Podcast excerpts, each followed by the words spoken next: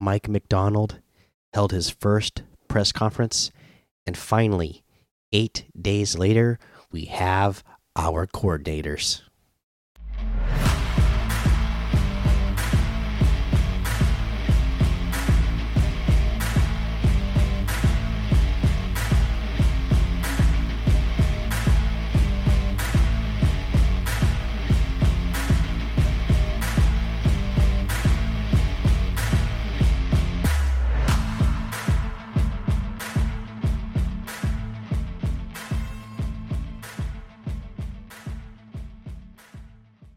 Welcome back to another episode of the Seattle Sports Show where we love Seattle pro sports.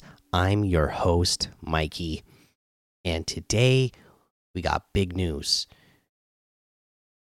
I mean, there's been just so much big news in Seattle sports lately, but today is huge because we've been waiting for this for over a week now. We have our offensive coordinator for the Seahawks hired. We hired our defensive coordinator a couple days ago. So, our defensive and offensive coordinators' positions have been filled for the Seahawks. We can really start to go into this rest of this offseason and start to imagine what this team is actually going to look like on Sundays next season, scheme wise. Again, there's still going to be a lot of roster decisions to be made in you know, just, you know, who's going to remain on the team, who's going to be cut, uh, any trades that might happen, the, uh, you know, free agency, the draft. There's obviously a lot still going on. That'll be the Jimmy, the Jimmys and the Joes, but we know a lot about what the X's and O's might look like next season. All right, so we're going to talk about that. But I kept waiting and waiting because there was so much big news happening all across Seattle sports. Mike Macdonald had his first press conference, and I haven't talked about it here on the podcast yet because, again, there were so many other things going on. I was like, okay, well, he had his press conference. They're going to get the offensive coordinator and the defensive coordinator hired soon. So I'll just, you know, cover all these other big things that are happening, and then, uh, you know, and then I'll talk about the press conference. Well, so many big things kept happening that I didn't get to the press conference yet. Um, and I still haven't even gotten to some of the other big things that have happened around Seattle. Yeah, I still haven't talked about uh, Greg Santos being uh, traded for for the Mariners, which I planned on doing. This is what I was going to be doing on this recording, but I was recording my biggest podcast. If you don't know, I'm a pretty big podcaster in the Fortnite space. I have like you know one of the biggest podcasts in Fortnite, um, the Daily Fortnite Podcast. It's called, so you can go check that out. I was recording that episode tonight, and it was a big episode tonight because there was a big update uh, in that, and in the middle of me recording that, the news broke that Ryan Grubb had been hired as offensive coordinator. So I decided this is an emergency. We got to scrap the Greg Santos. We're not scrapping it. I'm still going to talk about it, but I'm going to put that one off uh, until the next episode because I have to talk about the Seahawks now because I've been waiting to talk about the Seahawks because I, you know, I was waiting for them to hire their coordinators. I thought it was going to be a quick process. Again, it took them over a week. We finally got them, but they're here. So I still need to talk about that press conference because there was a lot that went on in there. So we're going to talk about the press conference first. Then we're going to talk about our coaching staff and all the hires that we've made, and um, kind of get into what that means for the team going forward. Okay, so let's talk about that press conference first. Mike Macdonald's first press conference as the Seahawks head coach. There was a lot that went on in there. Uh, the first thing that stepped out to me is yes, this guy is a young head coach. Yeah, the guy is my age. We're only six months apart in age. But you can tell the difference between somebody who's been a head coach for a long time and somebody who has not been at the head coach position yet. Um, you know, it again, anytime you're going off of a legendary head coach uh, who had not seen many losing seasons, you know, it's a little bit nerve wracking. Uh, I watched this press conference, and I see a lot of people out there that they were like pumped up by this press conference. I I want to know how how you uh, got that way, all right, or what you took out of this press press conference that got you pumped up. I'm really excited about the X's and the O's that he can bring. And I am glad that during this press conference he said that he's going to call plays because I think he's a genius in that way.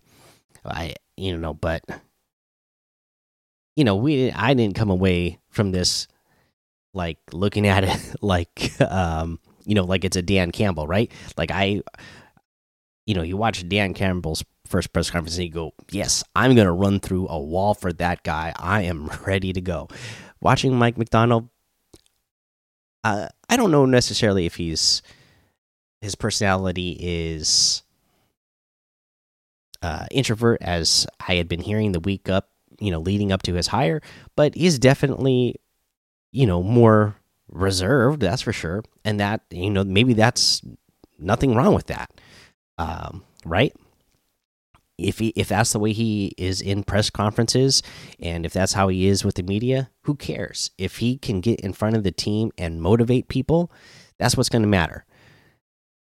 You know if that's his personality in front of the team then i'm going to be concerned because again it just as myself somebody if that was my coach you know if if he was and he talked about it again in this press conference that he knows he's monotone and he kind of has to be aware of that himself and he has to watch that. Um you know that's a little bit uh, nervous. I mean, you got to motivate. You got to motivate young men, and you got to motivate 53 young men. So hopefully, he's going to be able to do that. Uh, but let's talk about what it was actually said. There was a lot of stuff I actually did like in here. He did talk about the importance of people and players, and uh, he said that was actually similar to the culture that they had in Baltimore, and that what was you know that was one thing that made the Seahawks job attractive is that he knew he was going to a place that had good culture that actually cared about the people in the organization and the players in the organization. So I, am glad that he's uh, understanding of that, and that's something that is important to him because, um, you know, I, I think that is something uh, that a head coach should think about. Uh, and again, I've just read so many uh, books throughout my life from uh, head coaches uh, across all sports, but you know, football is my favorite, so that's usually the ones I watch out, uh, read about the most, and that's something, you know, all the greats uh, of all time. That is something that they think about and take time to, um, you know, make a part of their coaching is caring about the players themselves as individuals. Um, he said Jody Allen, Jody Allen being in being as invested as she is in the team was also something he found appealing. Again, more speculation. How long is Jody Allen going to hold on to this team before she sells? Um, could it be a long time? I mean, they gave him, we now know, a six year contract. They're saying it is the biggest contract ever for a first time head coach. So that was probably also appealing for him, you know, being six years and the biggest contract ever for uh, the uh, for a first time head coach. Again, but that also, you know, being something that obviously shows that Jody Allen is invested and interested in making this team good and having, uh, you know, and possibly sticking around, you know, herself as owner for a longer period of time. Um, he said that uh, you know another good thing to hear was that he feels as though he and John Schneider have a similar vision for the team going forward, which is good uh, because they're going to have to work together. And uh, you know, it sounds like John Schneider, whereas he's probably going to take in a lot of input from Mike Macdonald, it sounds like he is excited and is not going to he's you know i don't expect him to like you know relinquish control of you know the football operations to mike Macdonald. like John Schneider's been waiting for this for a long time. He's going to have control. So it's going to be important that they have the similar vision so that, you know, we don't see what we saw with Mike Vrabel, where he's sitting there in the draft room, uh, you know, with the Titans, waiting to see what's going to happen. And then he finds out there on the spot that they trade AJ Brown away, you know, and it, it, was something he was obviously not, uh, you know, knew was coming, and he was obviously did not agree with that call. You know, it sounds like, uh, you know, John and Mike should have uh, a similar vision, and they'll probably work together well, and you know, hopefully. It, it, it's not going to come to any sort of situation like that. You know, eh, also think about um, you know, Harbaugh, right? Jim Harbaugh. I mean, also having to deal with things like that it, to where he, uh, you know, eventually, uh, you know, things blew up there with them with the 49ers, even though he was having so much success for, uh, you know, for a number of years and could have kept kept them going before they got set back. Uh, because of you know issues between a head coach and a GM. Uh, again, he did say that he is going to call plays on defense. So he will be calling the plays. And again, I think that is uh,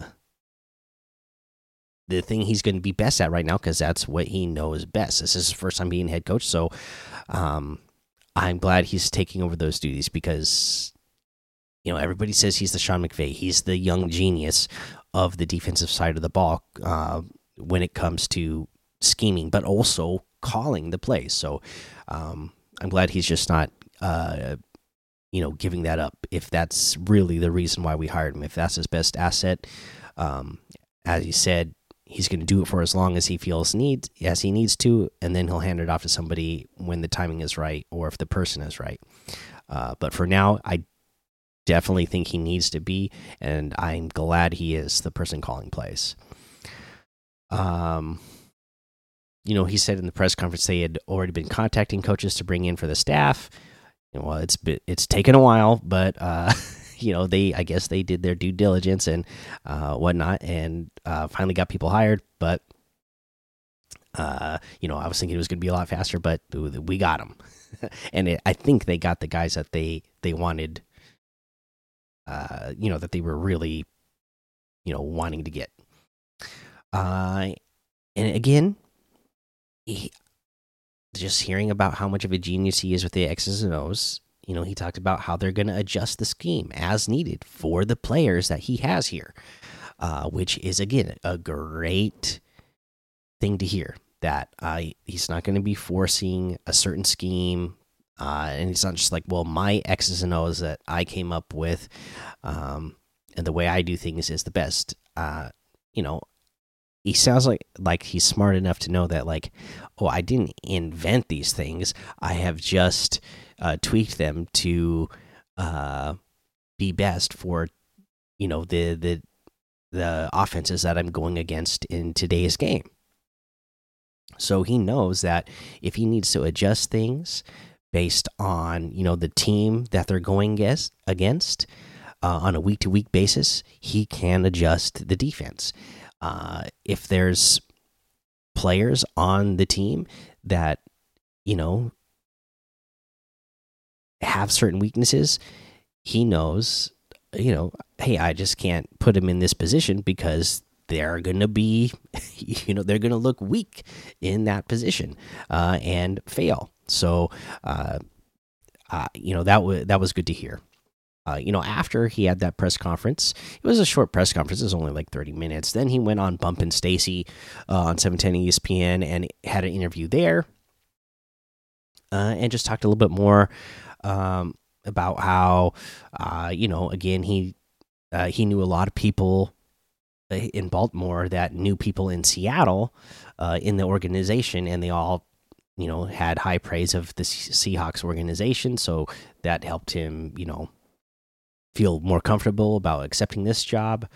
Uh, and he says uh, in this interview that he he's just going to be himself. He can't be anybody else.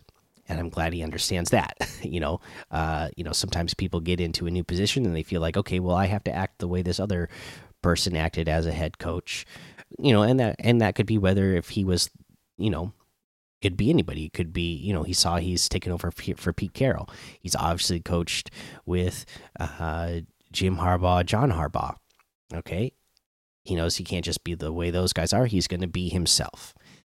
But like he said, he knows he can be monotone, and it's going to be something that he has to watch. So, uh, hopefully, he he can have somebody coaching him up on that as well.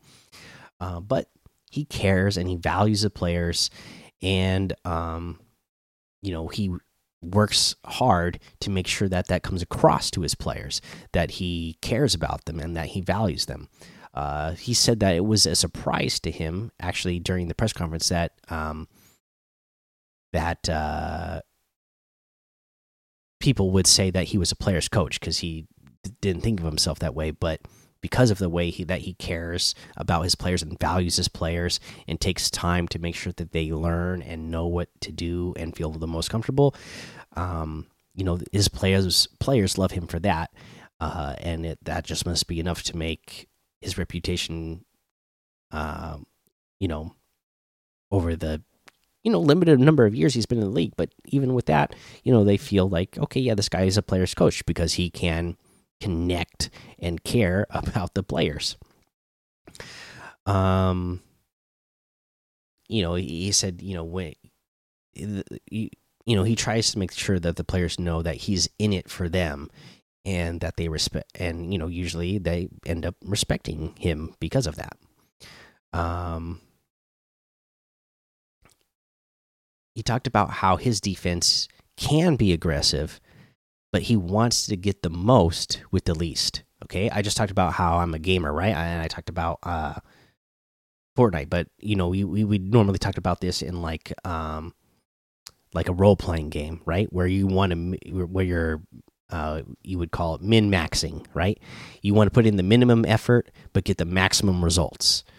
So if you go look at his defense, the way he calls his defense, yeah, he is min maxing. He is putting in the minimum effort but getting maximum results. Look how often uh, he blitzes. Again, he the the Baltimore defense, uh, the defense that he's been calling for the last two years is one of the least you know they blitz one of the least amount of times uh across all of the NFL like they're in like in the bottom it was like the bottom 6 or bottom 7 of the league like they hardly ever blitz but they show you across the line of scrimmage that they're going to blitz then they just don't but they mix up where the pressure is coming from they they mix up which uh you know, defenders at the line are actually rushing. They're only going to rush four, but they're mixing it up. It might actually be those two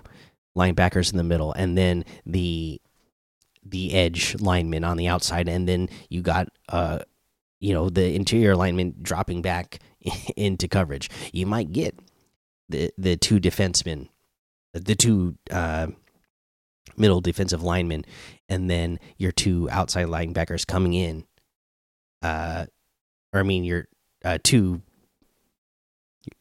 yeah, linebackers getting into rush, and then you're to drop your uh your your uh your outside uh lineman, or you can you're just putting six people up there on the line of scrimmage, and then you just rush normally with your uh, four linemen. But because you've shown so many different looks, they don't know what to expect.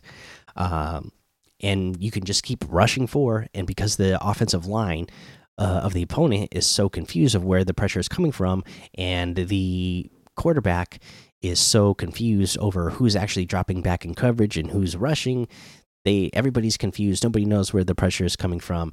You're able to get you know you're able to be the number one sack leader and, and, pressure rate in all of the NFL with just rushing for a majority of the time.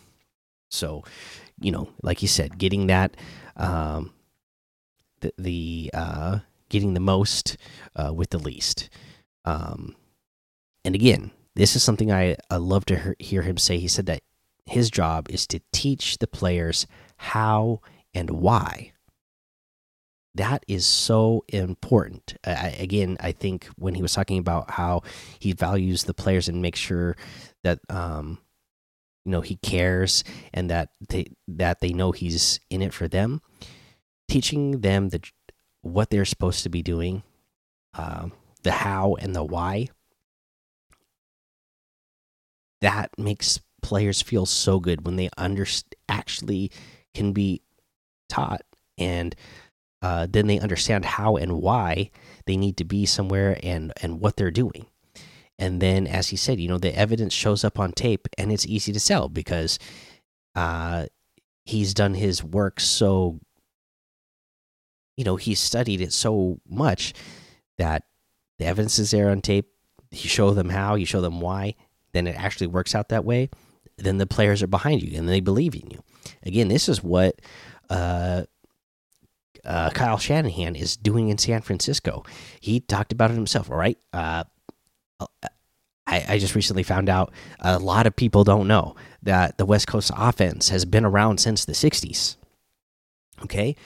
Kyle Shanahan, though, he's been studying it his whole life, right? There was Bill Walsh. Then uh, Shanahan was coaching with Bill Walsh forever. And then guess what?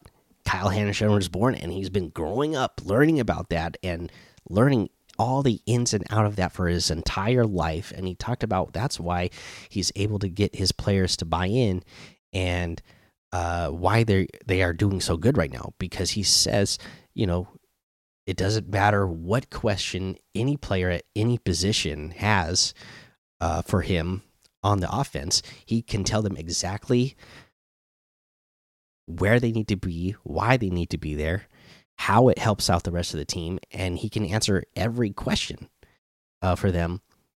And then they do it and it works out, right? Because he has such a high level understanding of that offense. Uh, and, and that's why those players are so bought in over there in San Francisco right now.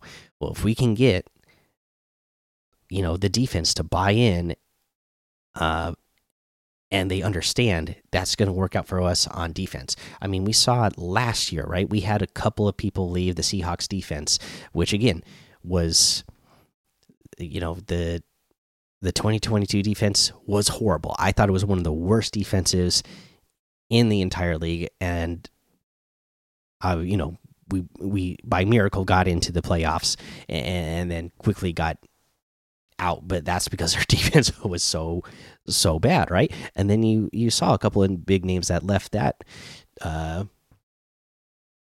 uh, left that year, and they all complained about you know not feeling like they fit right in the scheme or that they knew what was going on in the scheme.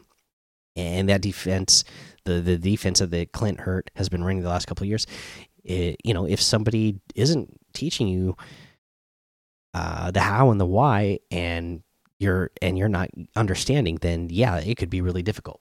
But it sounds like Mike has been working on that his entire life, and uh, will be he'll he'll be able to translate those things for the players, and uh, you know, hopefully, it's going to lead to big big turnaround for our our defense here. Uh, he says he likes the you know the diverse uh, amount of skill set that we have on the offense uh, already. Uh, he likes the culture that's here. Um, you know that he's going to be quote unquote chasing the edges. Uh, I liked hearing that he says he's relentless. He's you know again the way he ha has you know been studying away and working so hard at mastering the X's and O's on the defense and, and getting that down. I, you know, he's going to be relentless about being, you know, learning what it takes to be a head coach now for the first time, and, um, you know, getting on those players and making sure that everybody's doing what they're supposed to do. So, uh, you know, I, I I'm confident in that. It seems like he knows and and has the work work ethic that it's going to take. So we'll just see how it plays out with his personality and you know his first time being in the position. Uh, you know he's you know he said you know his relentlessness it's going to manifest itself in different ways than you might see with other head coaches, but he said it will show, and um, you know believes that's going to help him get results. So there you go. There, there was his press conference and interview that happened right after. Uh, again, I mean, I, I, you know, I he didn't do anything that made me ready to, you know, run through a wall for the guy. Um, and that part's a little concerning, but everything else, I am like really confident in the fact that he will be a good head coach and that we can look forward to having him here for the next six years. And again, just the, the fact that they gave him a six year contract is so, um, so, so, uh, satisfying to know that that's what they're doing. It, it makes you feel good that they're actually you know have belief in this guy and will give him the time. Again, when Dan Campbell was hired in the Lions, uh, you know one of my uh, co-workers is a big Lions fan. Um, you know, he's like, "Oh, we're hiring hiring a tight ends coach," um, but it's like, "Oh, this guy's been you know an interim head coach before because that team liked him so much. Um, he's got a great personality, and they're giving him six years to build his vision."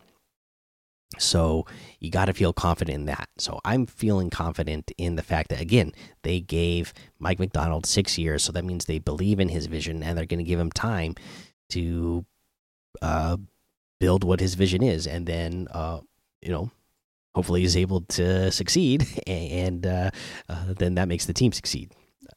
All right, so again, there's a press conference. Let's actually talk about those hires now. Okay, so the first hire since then was actually Leslie Frazier hired as an assistant head coach, and this was a great hire. Um, you know, they've worked together for a year.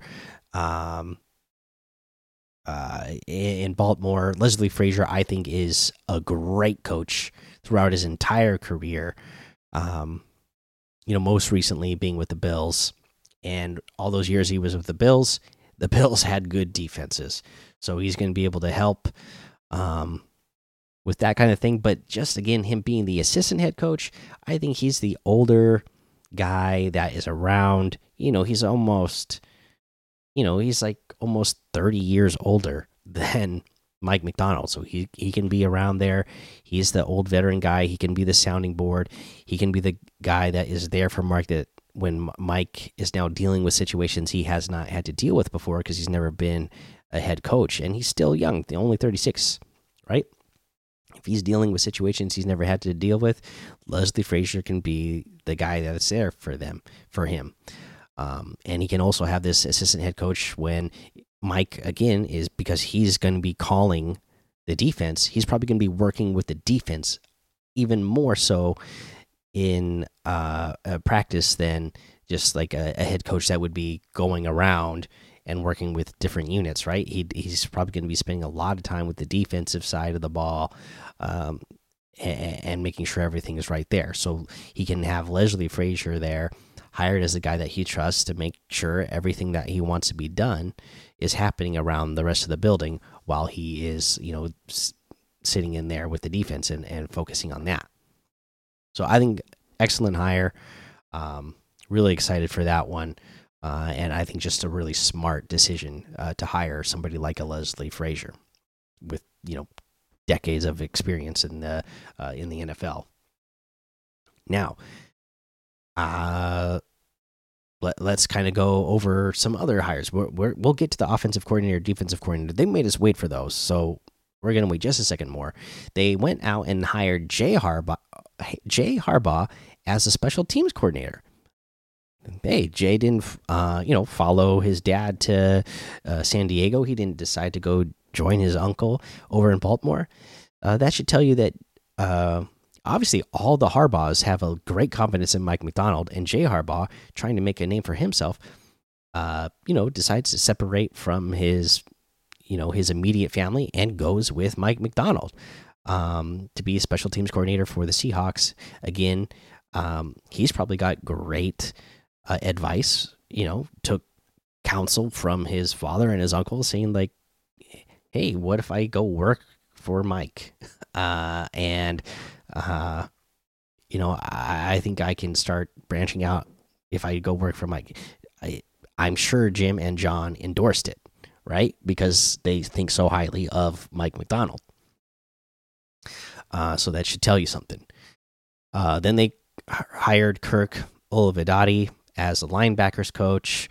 All right. Um, then they, um, uh, we'll we'll talk about the other, uh, the other one after that. So let's let's go ahead. Let's talk about the actual coordinators that have been hired now. Aiden Durde hired as the defensive coordinator. All right, Aiden Durde. He has been the uh, Dallas Cowboys, the defensive line coach uh, since 2021. All right, so the last couple of seasons, he's been the Cowboys defensive line coach, and uh, just think about that. Uh, the the Cowboys have been a top defense over the last number of years. Again, yes, Dan Quinn was the coordinator, uh, but you got to think uh, how good has that uh, defensive line been? Hey, they've been really good. yes, they have some star players on that defensive line, but I mean that has to tell you that uh, Aiden was part of, you know, helping develop that. So, um, you know, he's hired in here. He's the coordinator, but we all know Mike Macdonald is actually one calling the plays. So, I think this is a good hire and a good step up for uh, Aiden uh, here. Uh, uh, gives him a chance to, you know, sit, step up and get more experience. Uh, but you know, Mike is the he's going to be the play caller, so I'm still confident. If we were just hiring Aiden Durde to come in here and be the defensive coordinator, I would be a little bit more iffy. Uh, if we knew that, like, oh, hey, this guy's actually running everything on defense, he's also going to be calling the plays, I would feel a little bit more iffy. But it's, you know, it's kind of like Mike has his vision. Again, he's going to have to be the head coach, so he's not going to be able to spend all of his time with the defense, but he can pass along what he wants done to Aiden Durde, and he can trust Aiden Durde is making sure those things are happening when he is spending time with special teams, when he's spending time with uh, the quarterback, when he's spending time with the offensive side of the ball. So, uh, again, not a bad hire. Again, uh, some other things about Durde. Um, one, he, he's the first uh, uh, coach out of the United Kingdom to get this high of a position. So, uh, congratulations to him for that, and that's exciting. Um, he again, he's been working in in Dallas and uh, worked with Dan Quinn, and you have to respect uh, Dan Quinn and what he does. And Dan Quinn thinks highly of him because Dan Quinn hired him on uh, to the staff when Dan Quinn was a head coach for the Falcons. He hired Durde there to be a quality con uh, control coach. And then, obviously, when Quinn came to or went to the Dallas Cowboys, he hired him there to be the the line coach. So, again, um, when you see that a coach that you respect uh, really thinks highly and respects, uh, you know, uh, up and coming coach, it, makes you feel more confident about them. So I feel comfortable that Durde will be able to get done whatever Mike Macdonald wants him to get done.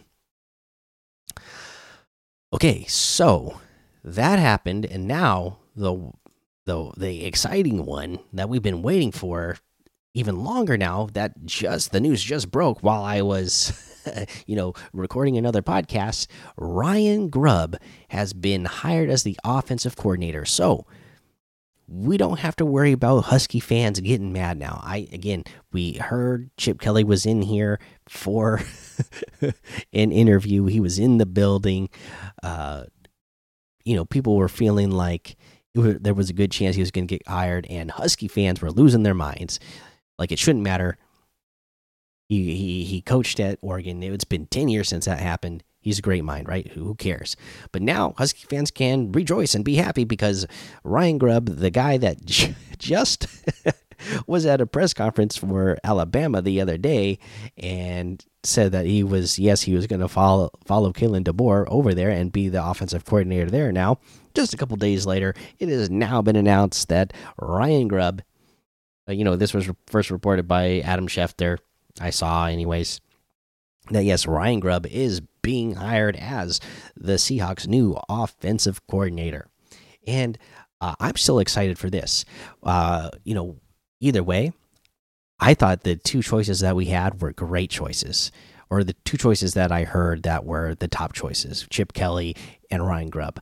Uh, they're kind of different styles, but I thought they were both great. I think Chip Kelly still got a great mind, still innovative, pounds the ball, runs a lot and you got to love that the and the way that uh, his scheme usually creates space for runners which I think would have been great for um, somebody like a Kenneth Walker III and obviously was great for Zach Charbonnet because Zach Charbonnet was at UCLA um, under Chip Kelly and uh, was great there.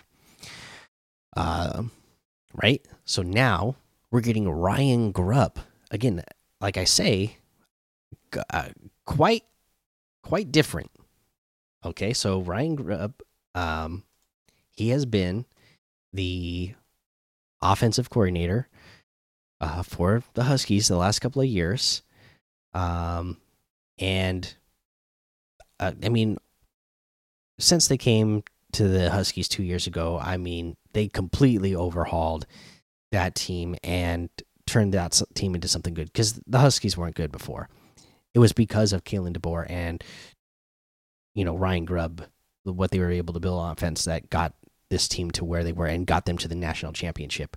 This year, leading the nation in passing yards per game, leading first downs per game and third down percentage, um, placing second in total offense and seventh in scoring. So I mean, the the guy can get it done. He can get uh the the the the uh he can he can call a game.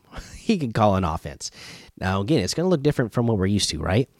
What have we been complaining about the last number of years? We got to get back to pounding the ball. We got to get back to running the rock. That's not going to happen. Uh, Ryan Grubb does not run a balanced offense. Okay, this is not going to be Pete Carroll. This is not going to be Chip Kelly. I know Chip Kelly. A lot of people like they look at that offense because it's a lot of run pass op, uh, run pass option. People will think like, oh, it's finesse. No, they pound the ball. They run a lot. That's why the the Ducks. That's why the Eagles. That's why uh, UCLA. They're always near. You know, anywhere he's coached, they're always near the top of uh, the league of whatever he's coaching in rushing because they they pound the ball. Well, what we're getting with Ryan Grubb. I'm sure a lot of you already know because I'm sure a lot of you are Husky fans, but in case you don't know, Ryan Grubb passes the ball a lot. There's a reason why they lead the nation in passing yards per game. Okay. So, um,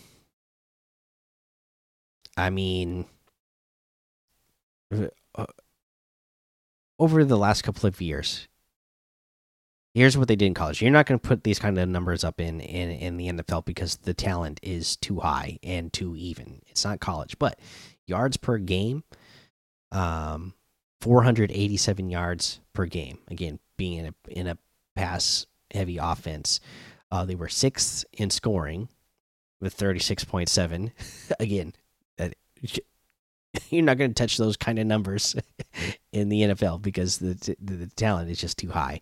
Um, but the passing yards per game alone, 355.8 yards per game over the last two seasons. Again, uh, probably not going to reach that. Uh, you'd have to have the most elite of elite quarterback and uh, weapons in the NFL to be averaging that across a 17 game regular season. Uh, but you know, th this is what we're looking at. Um, th they ranked 15th in drop back percentage and play calling. They call passing plays 61.8% of the time. We'll say 62% of the time. Basically, basically two thirds of the time, the Huskies were calling passing plays. So, again, it's going to look a lot different if he if he's going to come into the Seahawks and, and run that type of offense. It's going to be very different for what we're used to from not just the last 10 years or 14 years with Pete Carroll, the last like 20, 25 years in Seahawks in general is going to look very different. So we'll see. I mean, like you've been hearing me say over this last season, I think, you know, with the weapons that uh, Seattle has, like they could be uh, one of the top off offenses based on that. So, uh, you know, Ryan Grubb, maybe he can get that done with this team. Uh, you know, being having a DK, a Tyler Lockett, uh, a, a JSN, having um, K9 and Charbonnet uh, at his disposal. Uh, that I mean, it would be great to see the ball thrown to the running backs more often, um, and uh, them gaining yards that way. So, you know, I'll be excited to see what we get out of that. I mean, some some other numbers for what the the Huskies did with Ryan Grubb. Um, again, we, we can look at just this last year right? Again, just showing how uh imbalanced it is. Just this last year, passing attempts 574 to rushing attempts 411. Yeah, you know, it's not not balanced at all. it's very pass heavy. Um, you know, they're going uh yards per attempt, basically 9 yards uh per attempt, 8.98, nine yards per per attempt. Um, you know, they had 28 touchdowns this year. Uh, you know, passing. Uh,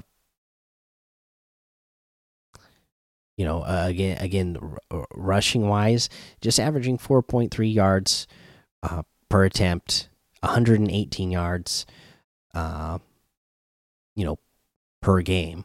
Again, we're talking college, so you know, the not the it's not the not the highest. I mean, uh, uh, let's see here. I mean, they did have they still had 28 touchdowns on the ground, which is great. 38 touchdowns through the air. Um, yeah, I I don't know. Uh, third down conversion though, like we said, that is really good. That's one of the, my biggest things is that Seahawks have not been converting on third down. They were converting on third down at basically a 44% rate. Uh,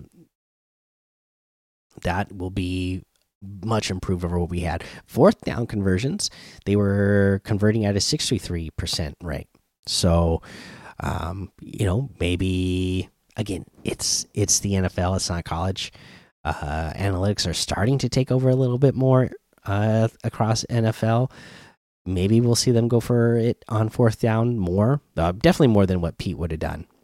Uh, Pete, while up to date with the game he was, he's definitely, you know, some principles he still had were more old school. You, you, know, he's he, he's gonna, you know, punt or go for a field goal on, on, fourth down was the way. I'm guessing Dan Campbell wish he had done the same in their last playoff game. Um, you know, but maybe Ryan Grubb here, maybe we'll see, you know, more attempts on fourth and shorts than uh, we have over the last 14, uh, 14 years. Uh, but yeah, I mean, that, that's what we're looking at. Ryan Grubb, offensive coordinator, Aiden Durde, defensive coordinator. I think the bigger one, uh, bigger piece of news there is Ryan Grubb because he's the one actually going to be running that offense and calling the plays on the offensive side of the ball. So I think that is a huge hire, um, and and one we could be excited about. I don't have the stat in front of me, but I know the other thing about Ryan Grubb's uh, passing offense. Oh, before I get to that, actually, the other thing I gotta mention is Ryan Grubb is uh, bringing with him offensive line coach Scott Huff.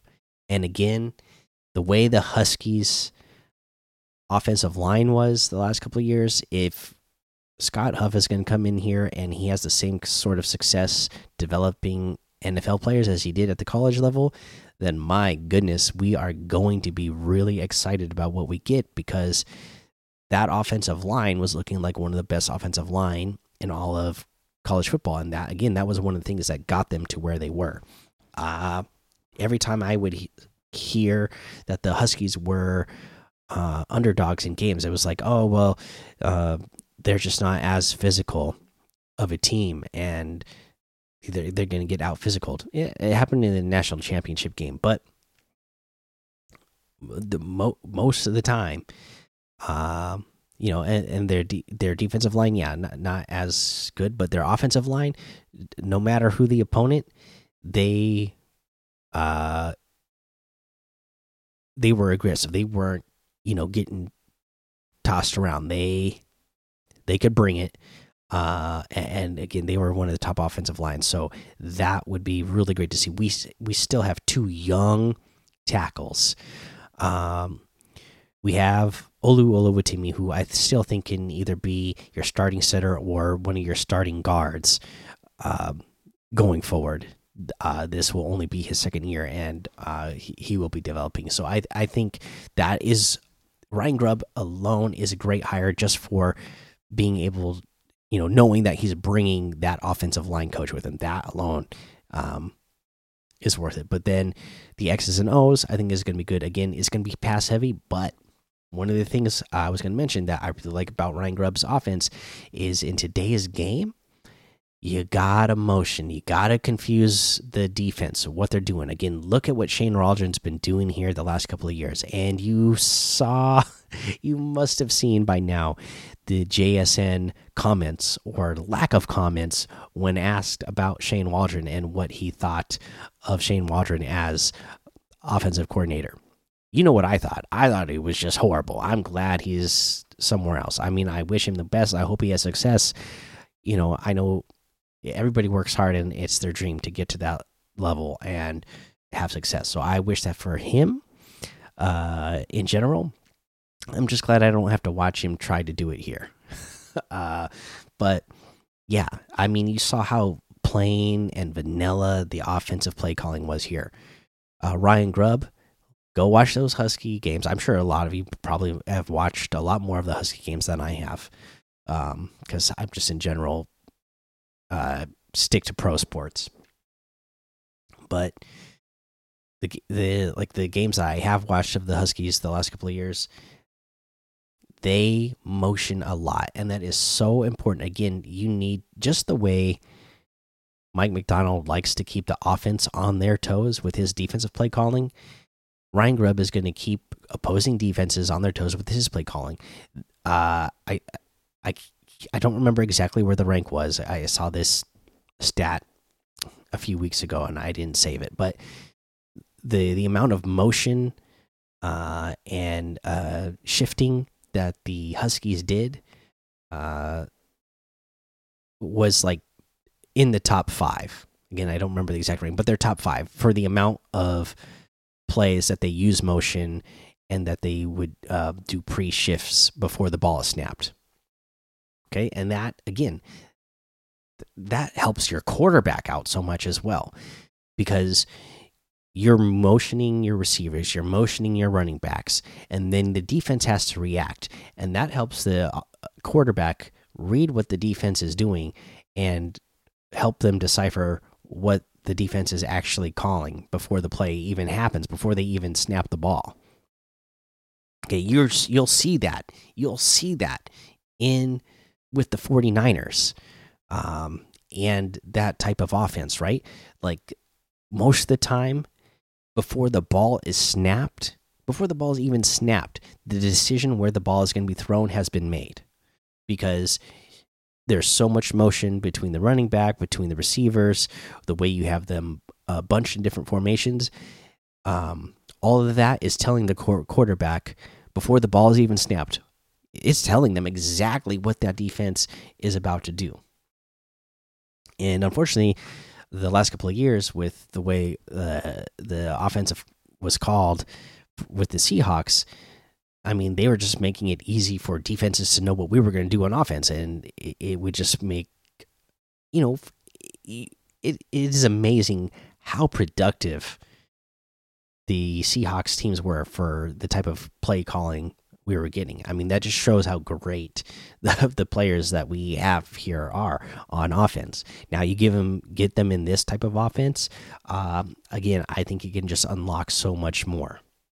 Uh, and it, it does make me excited about the future of this team because if again, if Mike Macdonald can just take the roster that we have right now on defense and just get them to play average level defense, going from like near the bottom, like ranked 27 to 28, if he can just get them somewhere around 15, 16, that is going to give this team another win or two. And then you uh, bring a guy in the offense that is actually innovative, actually, um, you know, making it hard on opposing defenses. Th that's another add win too. And then we're talking about not a nine win team. We're talking about the type of team that I talked about. This team could potentially be th this last year. They potentially could have won up to 12 games, right? I mean, think of about it alone. Those two games against the Rams, ugh, garbage, right? And we should have had those. We should have had those guys, uh, just based on talent alone. The talent just wasn't being utilized. Uh, you get a couple of guys in here that actually utilize the the talent that you have on offense and defense, then boom, uh, there's another win or two. Then you're talking about being in the playoffs and then hopefully making a run once you're in there. All right. Okay. Well, I've gone on a lot. I've been because I've been waiting to talk about this for a long time. I've been waiting to talk about that press conference. I've been waiting for them to actually hire, and now I get to talk about it. So, um, long episode here. And again, you know, football is still my favorite sport, so it's usually the one I'll probably go the longest on because I know the most about it, uh, and it's the one I'm most passionate about. But there you go. There's your Seahawks. There's your new hires. Um, and I think we can start being excited about this team. There's a lot that we're going to start finding out over the next week. They got to make a decision on Geno um, and what they're going to do with his contract. Uh, and then we're going to start figuring out what they're going to do with a lot of contracts uh, after that. I think Geno will be the first on the board. Um, you know, they hired Ryan Grubb as the offensive coordinator. Uh, I've been saying for the last two years that I really like Michael Penix. Does this increase their, you know, odds of, uh, or their interest in drafting a Michael Penix? Um, you know, some people are saying that he's going to be drafted not until the second or maybe even as late as the third round. Now, I mean, honestly, some of the scouts I follow, because of his injury history, don't even have him. They list him as not draftable because of the injury history. I think that is bogus. I think Michael Penix is a top 15 pick easily, uh, just based on production. D does he have injury history in his past? Is he one of the oldest um, quarterbacks coming out uh, of college this year? Yeah, sure. But you can't deny the talent that's there. Um, you know, and again with the Geno contract, there's there's so many weird things with that, right? I I hear everybody being worried about the the um uh the guarantee that is going to happen if they they don't make a decision, you know, 5 days after the Super Bowl, then that um base salary becomes fully guaranteed. Well, that's not necessarily a bad thing if they do hold on to him because they could trade him if they decide hey we are going with somebody to you know we are drafting a quarterback in the first round that we want to go with right away uh like uh Michael Penix or potentially uh you know somebody like a JJ Wright. or I said JJ Wright, JJ McCarthy. Um, you know, because again, Mike Macdonald he's got his connection to uh, Michigan, was there when JJ McCarthy was a, a true freshman. So, you know, and, and Jim Harbaugh keeps like throwing it out there. He thinks that he should be the number one quarterback overall. Um, you know, if they decide to go with one of those guys and they they're really going to draft him in the middle of the first round and want them to be the starter right away, you could trade Geno. Uh, a lot of people say, why would you? Why would anybody want to trade Geno? Look around what's happening in the NFL. Uh, just look over the production of the last two years. Who's who's more? You know, who who who do you want more? Do you want Baker Mayfield or Geno Smith? Geno Smith, he's going to have that 12 million base salary, and then he'll have the other salary that goes against the salary cap. So he's going to be like 21 point something against the salary cap right? So he'll have that 12 million base guarantee. Okay. Do you think a team would like to trade for Geno Smith rather than having to pay? Uh, you know, uh, I saw that uh, I think Baker Mayfield's asking for 45 million a year. If you can get uh, Geno Smith for 12.1 million a year, do you think a team might want to do that instead? And and, and trade uh you know just trade a, a draft pick you know like a mid round draft pick for that. I think it's very possible that that a team would do that and would like to take on that contract because the way contracts are written out right um you know if the seahawks even if they do hold on to him after the the deadline where it was to cut him and that base salary becomes guaranteed that base salary becomes guaranteed uh and there will still be like another like 10 million that goes against the Seahawks cap. But if they did trade him, then the rest of that cap, that guarantee, that's going over to the other team, and then that that that opens up that space um, on your cap. So just a lot of possibilities, you know, with the way they can do things with Geno Smith and that like really team friendly contract that they have him on. It'll be really interesting to see um, again, it's only a week away. Uh, you know, over the next week, we're going to figure out what their decisions on Geno. It's going to be really interesting to see, uh, you know, what they do with that. Uh, okay, uh, just some interesting things to think about. Uh, we'll be talking about all that kind of stuff a lot more very soon. I have a lot of plans to talk about off-season stuff with Seahawks.